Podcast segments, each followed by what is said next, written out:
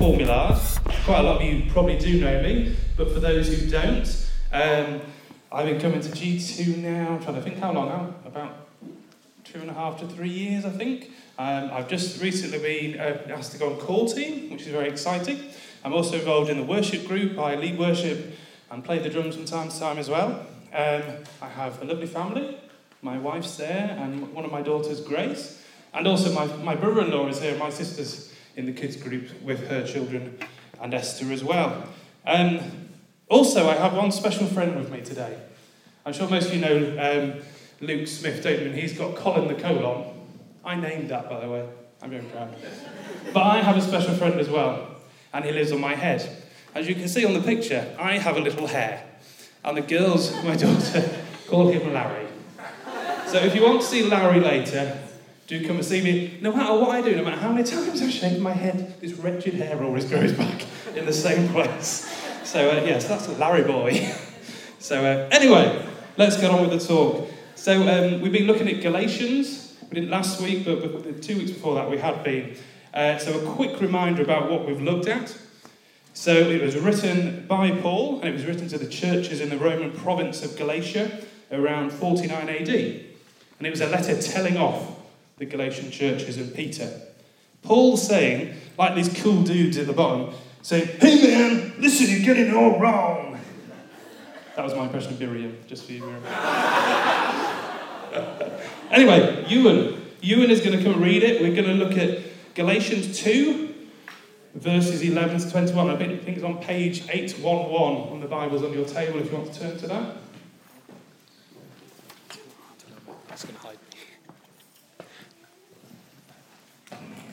So if you want to follow it or, or just listen, um, Galatians 2 11 21 says this When Cephas came to Antioch, I opposed him face to face because he stood condemned.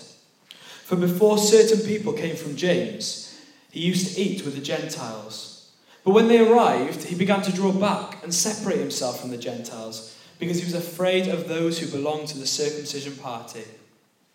The other Jews joined him in his hypocrisy, so that by their hypocrisy, even Barnabas was led astray. When I saw that they were not acting in line with the truth of the gospel, I said to Cephas in front of them all, You are a Jew, yet you live like a Gentile and not like a Jew.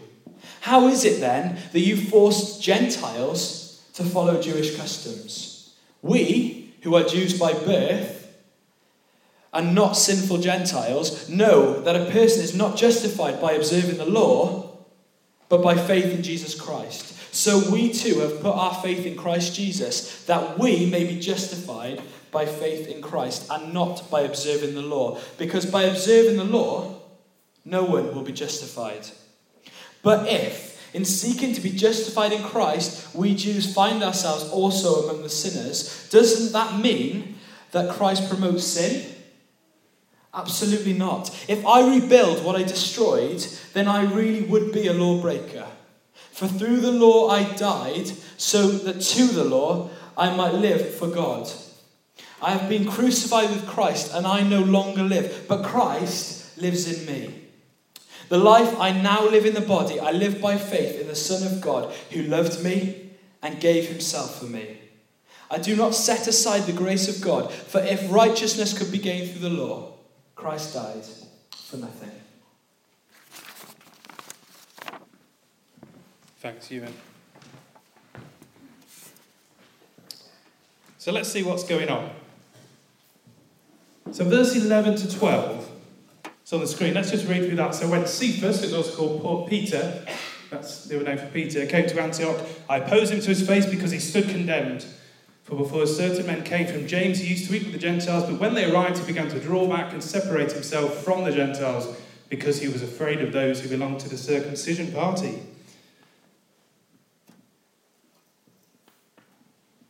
So this cult, this church was very multicultural. If you move on to the next slide. It had Jewish Christians and Gentile Christians. So Gentiles were, like Christians said in the first talk, they were just the others. The other people who weren't Jewish, basically. That's who the Gentiles were. Now, but one part of this diversity was making the church start to lose touch with the truth of the gospel. So Paul is wanting this to stop. And that's why he wrote this letter. Because what was happening, James, who was one of the other apostles, had been sent, sorry, James had sent some of his friends to the church, and they were creating a bit of tension and aggravation. So these friends were part of a Jewish Christian sect called the Circumcision Group, or the Circumcision Party. Oh, yeah, come on, clap, everyone. It's a celebration. Oh, yes. Keep the music running. So during this week, I thought, what would it be like to do a circumcision party nowadays? So I decided to do a Facebook group, because that is how we do everything nowadays. So we set up a circumcision party Facebook group, which is on now. Who's coming? We've got Tom O'Dare. Where are you, Tom?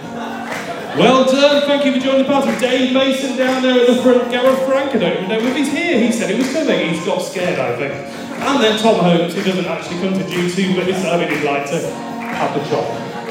Thanks very much. Probably not the sort of party you want to be at, is it? Not bring a bottle, but maybe bring a knife. so what does this mean? Well, what this group, the circumcision party, believed was that salvation, or the way that we can have a relationship with God to be saved, was found in Jesus, but a little bit extra. Or I guess you could say a little bit less in terms of circumcision. So the Jewish laws became that extra bit.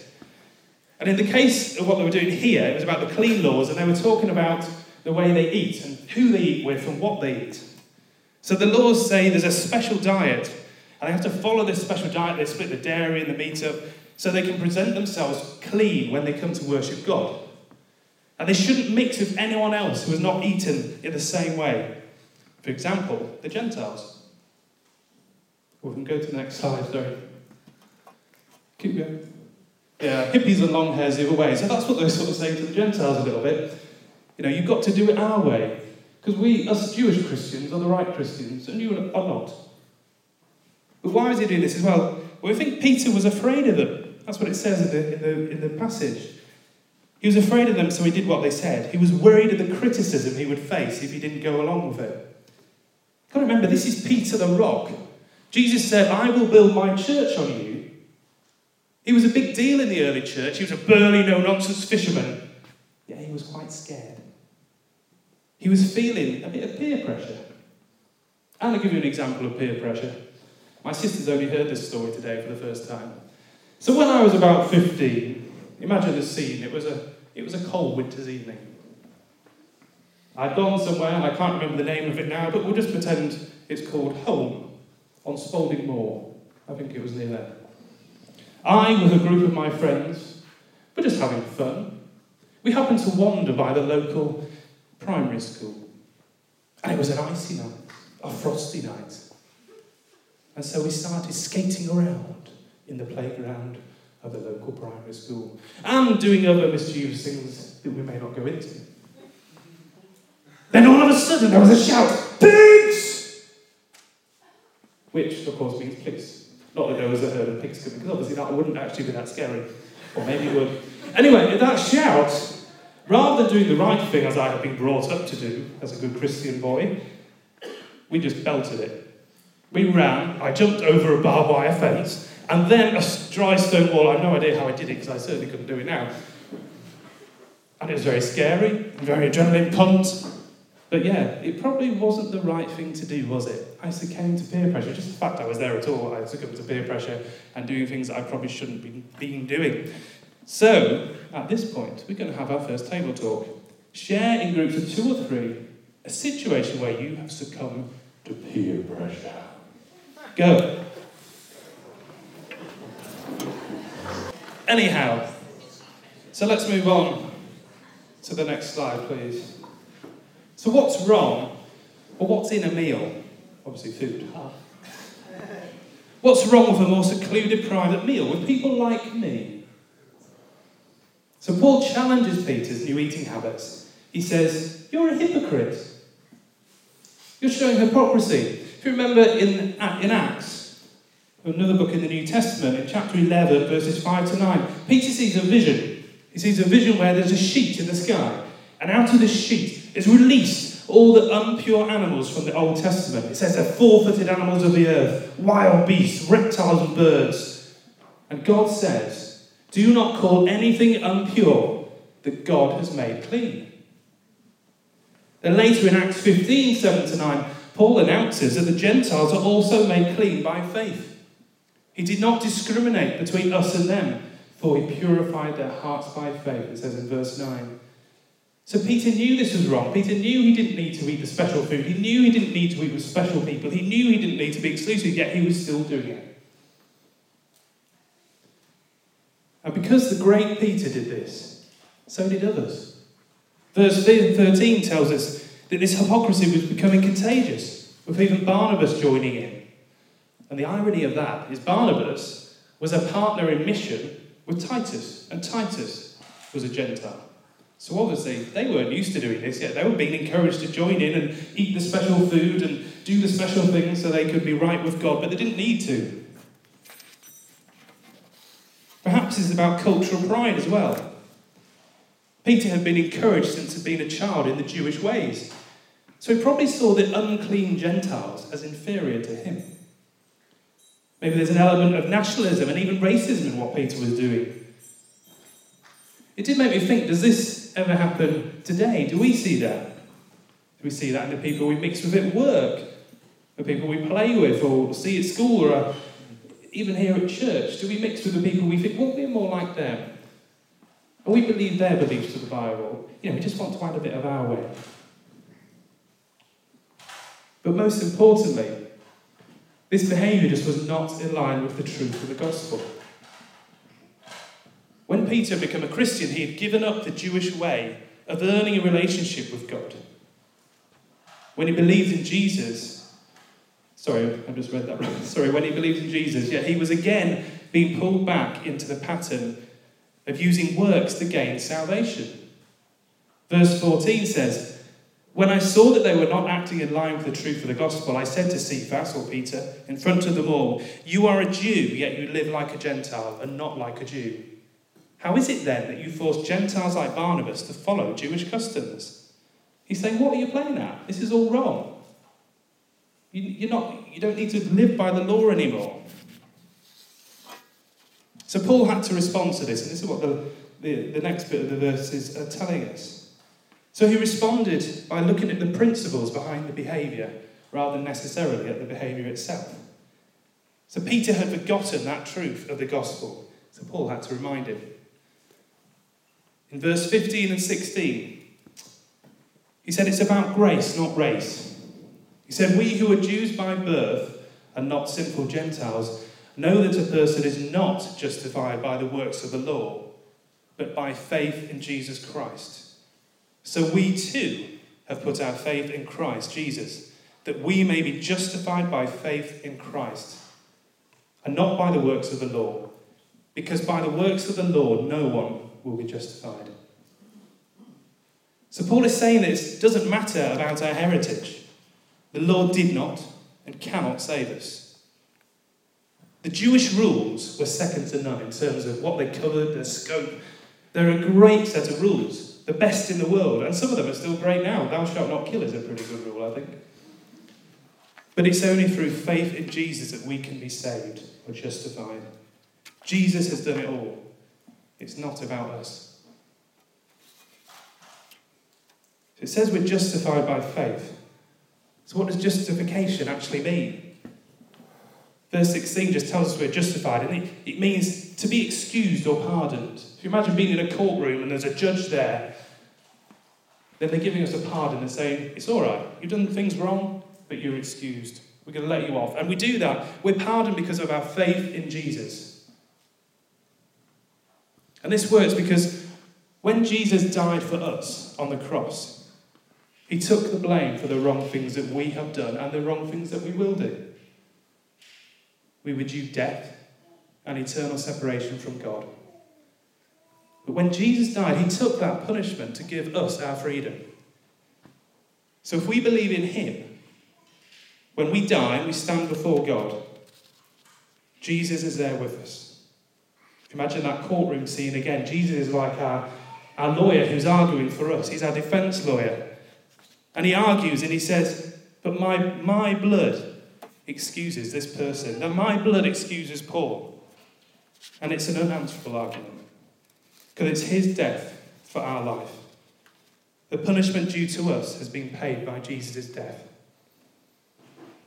In 1 Peter 2, verse 24, it says, He personally carried our sins in his body on the cross so that we can be dead to sin and live for what is right.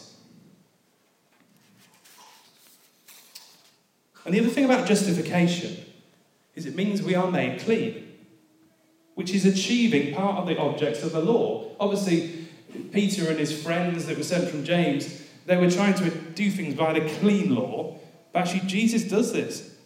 He satisfies those objects of the law because he is pure, without us having to be enslaved to that law. So, because Jesus is clean, that makes us clean so that we can then approach God and be in a relationship with Him. Because Jesus has done it all. It's not about us. What I find really encouraging about this, not just the fact that I'm going to heaven and I'm being saved, I mean, that's amazing in itself.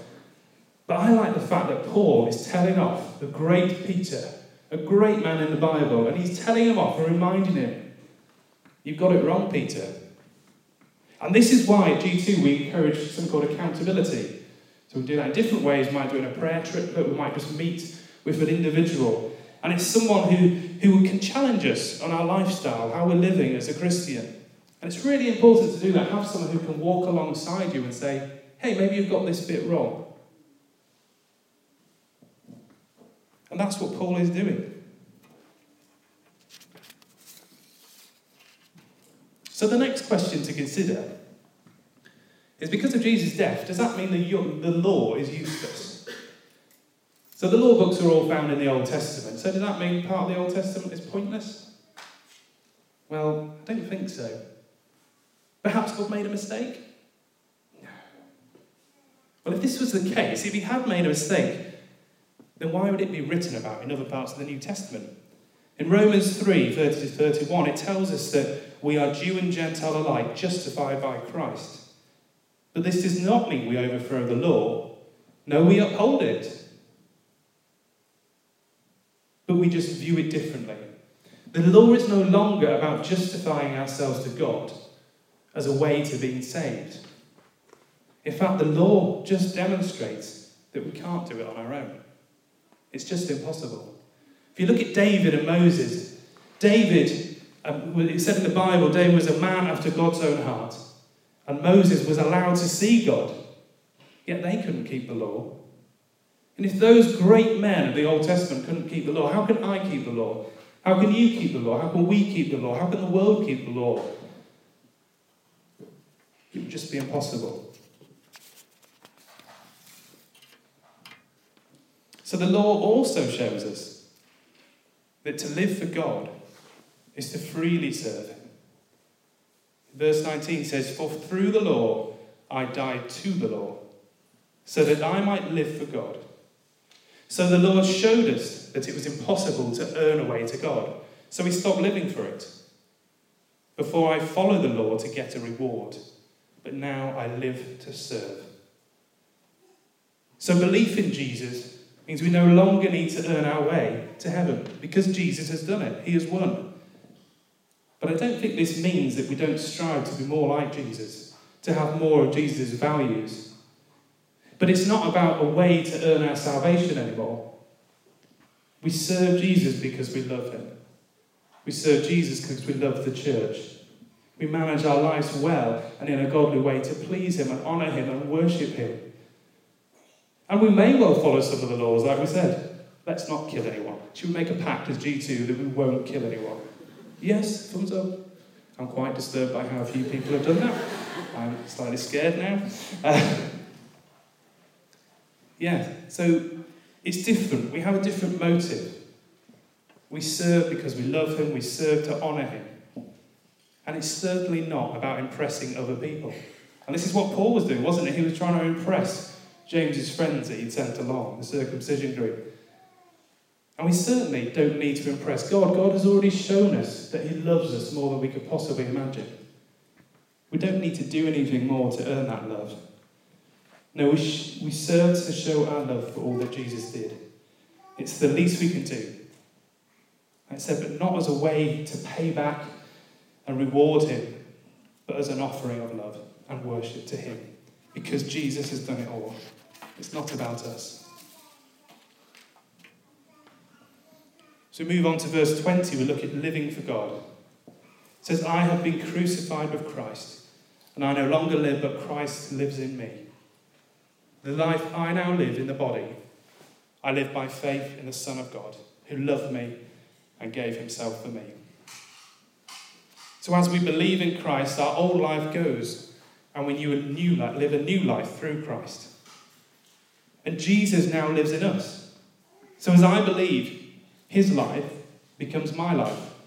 His death becomes my death. It says in the verse, I have been crucified with Christ. And his raising from the dead becomes my hope of new life. It's a bit like in a marriage where two bodies come together. We become one with Jesus and he dwells in us. And when Christ is alive in us, how can we fail to be transformed? Though it can take a while sometimes. It can take years sometimes. I've been a Christian for 29 years and I've still got a long, long, long, long, long, long, long way to go. But if you think about marriage again, when I married my beautiful wife, Hope, was it 11 years ago? That's what I've got in my notes. Does it sound about right? Yeah, about 11 and a half years ago. Nothing changed really at that point, except we were pronounced husband and wife, and I got to kiss the bride. It was very exciting. But over time, we've changed so we can work better together. Or I'm better at directing Heather's work. we live better together. We serve better together, and hopefully we parent better together as well. What do you think, Grace? No. okay? You see, we're a work in progress all the time. So when we truly experience God's living power and love, we will be changed. And as we are changed, that means we act differently, we talk differently, we think differently, so we can give Him all the praise and all the glory. I'm changing at the moment. And one of the things I'm changing to do is over Lent I started fasting. And I only fasted for Friday lunchtimes. And uh, it seems like a bit of a wuss out, you know, I can't manage the whole day. But if you look at the size of it, you might be able to see why. But I will do whole days in times to come. But what's been great is as I've been fasting, my prayer has been changing. Rather than being focused on myself and my needs, I start praying much more widely. And as, as we fast, which means we don't means we don't eat and we pray instead, that means we cry out because we cry out as part of our hunger as well. And it's been amazing, it's been really transformational. And even though I've been really hungry in the afternoons, I've often left work, it's always when I've been at work, and I feel great. And it's just been brilliant. And I really enjoy my evening meal as well, doubly. but it's been really beneficial. So God is changing me, and it, it takes time. So everything or nothing. The, the last verse in this in this section says, I do not set aside the grace of God, for if righteousness could be gained through the law, then Christ died for nothing. So either Christ dying for you is everything, or it's nothing. If he died, then we try to add a bit more of what we think is like, like the circumcision group, then his death means nothing. His death can only mean something if it means everything. His death can only mean something if it means everything. I'll give you an example. So if I'm walking along the road and Rob Ainsworth runs up to me and says, Hey Paul, this is how much I love you. And then he dives in front of a bus and the bus screeches to halt. well, that would mean nothing really, except Rob was slightly crazy, deluded, or a bit of an adrenaline junkie. But if Rob were to see my daughter Grace I don't mind me saying this, Grace. And she was in the road, and she was playing in the road, and he died in front of a bus and saved Grace, but in the process, he got hit by that bus and died. That makes that very same situation very different, isn't it? That same action can mean everything or nothing. Jesus sacrificed himself to save me, to save you. It means everything.